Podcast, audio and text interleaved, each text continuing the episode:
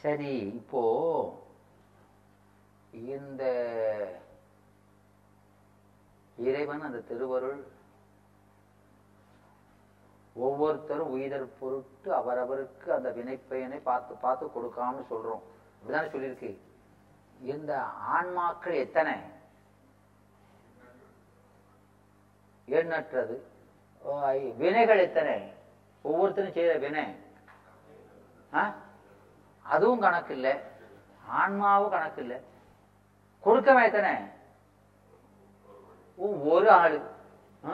ஒரு ஆள் இருந்துகிட்டு எண்ணற்ற ஆன்மாக்களுக்கு அந்த ஒவ்வொரு ஆன்மாவும் எண்ணற்ற முறையிலே வினைகள் செய்கின்றன. அப்ப அதுக்கு எப்படியா கொடுக்க முடியும்? கொஞ்சம் லாஜிக்கா இருக்கா? அப்படின்னா. சொல்லுறது கொஞ்சம் லாஜிக் வேணும்ல. அது எப்படி கொடுக்க முடியும்? இவன் ஒரே ஆடு உயிர்களோ பல.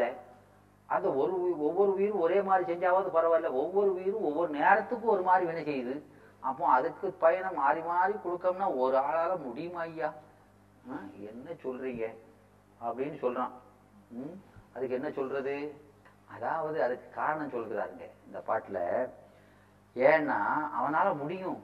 இது ஒரு பெரிய காரியமே இல்லை. அவனுக்கு இது ரொம்ப ரொம்ப சிம்பிள். குவைட் சிம்பிள் ஏன் அப்படின்னா ஊன் உயிரால் வாழும் ஒருமைத்தே. ஊனோடு உயிர் தான் உணர்வோடு ஒன்றாம் தரம் என்பார். ஊன் என்பது இந்த உடம்பு. உயிரால் வாழும் தன்மை ஒருமைத்தே. இந்த உயிர் என்ன செய்கிறது? அந்த உடம்பை செலுத்துகிறது. உடம்பை இயக்குகிறது. உயிர் தானே? எனவே வாழ ஒருமைத்தே அப்போ அந்த உடம்புக்குள்ளிருந்து இந்த உயிர் அந்த உடம்பை செலுத்தி கொண்டிருக்கிறது. அப்படி செலுத்தி கொண்டிருக்கும் பொழுது இந்த உடம்புக்கும் அந்த உயிருக்கும் உள்ள உறவு என்ன? உடம்பு கருவியா? கருவிதான்.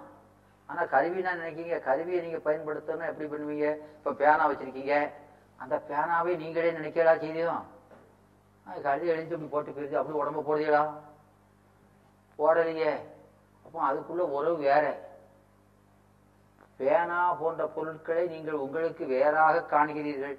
ஆனா உடம்ப நீங்க அப்படி காண்பதில்லை. இப்ப வீட்டுக்கு போனா ஐயா போறாங்கன்னு வீட்டம்மா என்ன ஐயா ரொம்ப களைச்சு போயிருக்கல ரொம்ப இழைச்சிட்டீட நீங்க எதை பார்த்து இழைச்சிட்டீட உடம்ப பார்த்து. வெயில வெயில்ல வந்து உடம்பெல்லாம் கருத்து போச்சு. கொஞ்சம் கருத்துட்டியோ? யார் கருத்தது? இவ்வளவு கருத்தாக? ஆ? உடம்பு நான் மெரிஞ்சிட்டேன் நான் பருத்துட்டேன். அப்படிலாம் சொல்றோம். நான் நானுங்க ஏதாவது எதை சொல்றோம்? உயிரா பருத்துட்டுது. உடம்ப தானே சொல்றோம். அப்போ அது வேறன்னு கருவின்னு சொல்ல முடியுமா? அது உங்களாவே இல்லை சொல்லுதியோ? ம்? அப்போ உங்களுக்கு அதுக்கும் உறவு வேற ஏதோ ஒரு உறவு இருக்குன்னு தெரியுதா இல்லையா? அது என்ன உறவு? பிரிக்க முடியாத சம்பந்தம். உணர்வினால அதுதான் அத்துவிதம்ங்கிறது. அதான் அது வேற இது வேற தான் ஆனா நாம் இந்த உடம்பாகவே வாழ்கிறோம். உணர்வு பூர்வமாக நாம் எப்படி இருக்கிறோம்? இந்த உடம்பு தான் நாம் என்று அதுதான் அத்துவிதம். இப்போ நாம இந்த உடம்பு வேறு நாம் வேறு என்றாலும் இந்த உயிரானது அந்த உடம்பை செலுத்துகிற இந்த உயிரானது அந்த உடம்பாகவே வாழ்கிறது. அது கலப்பினாலே ஒன்றாய் இருக்கிறது அந்த உடம்போடு அத்துவிதமாக கலந்திருக்கிறது. அதே போல இந்த உடம்போடு உயிர் ஒன்றாம் தரம் அந்த முறைமை போலவே இந்த உயிரோடு சிவம் இருக்கிறது. இந்த உடம்போடு உயிர் எப்படி இருக்கிறதோ அதுபோல இந்த உடம்போடு உயிரோடு சிவம் இருக்கிறது. அதான் ஊனோடு உயிர் தான் இந்த உடம்போடு நிற்கும் கூடு கூடி நிற்கிற அந்த உயிர் போல ஒன்றாம் தரம் எது? அந்த உணர்வோடு. உணர்வு எது? அந்த உயிருக்கு உணர்வாக இருப்பது எது? சிவம். அதைத்தான் தான் உணர்வோடு அதனுடைய உணர்வோடு அதற்கு உணர்வாக இருக்கின்ற சிவத்தோடு ஒன்றாம் தரம். கலப்பினாலே ஒற்று ஒற்றுமைப்பட்டிருக்கின்ற தன்மை எப்படிப்பட்டது என்றால் இந்த உயிரானது எப்படி அதற்கு வேறான இந்த உடம்போடு அத்துவிதமாய் கலந்திருக்கிறதோ உணர்வினாலே அதுபோல இந்த உயிரானது அதற்கு முதலாகிய அந்த இறைவனோடு ஒற்றுமைப்பட்டு நிற்கிறது. எனவே அந்த இறைவன் அப்படி நம்மோட அத்துவிதமா கலந்திருக்கிறதுனால முக்தி நிலையில இந்த ஆன்மா உயிரோடு கல இறைவனோடு கலக்கும். இப்ப இறைவன்லாம் உயிரோடு கலந்திருக்கான் எனவே அப்படி இருப்பதினாலே அவனுக்கு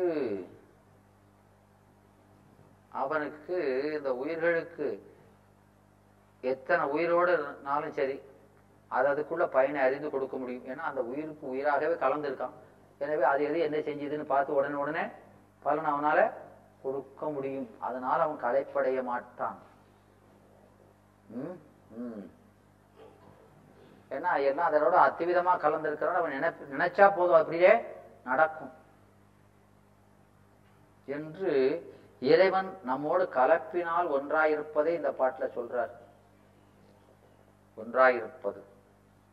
அடுத்த பாட்டுல ஆஹ், வேறாயிருப்பதை சொல்கிறார். ஆஹ், பல் பல்நிறமும் தானாம் கல் தன்மை தரும் பொன்னிறம் போல் மண்ணிறம் இப்பு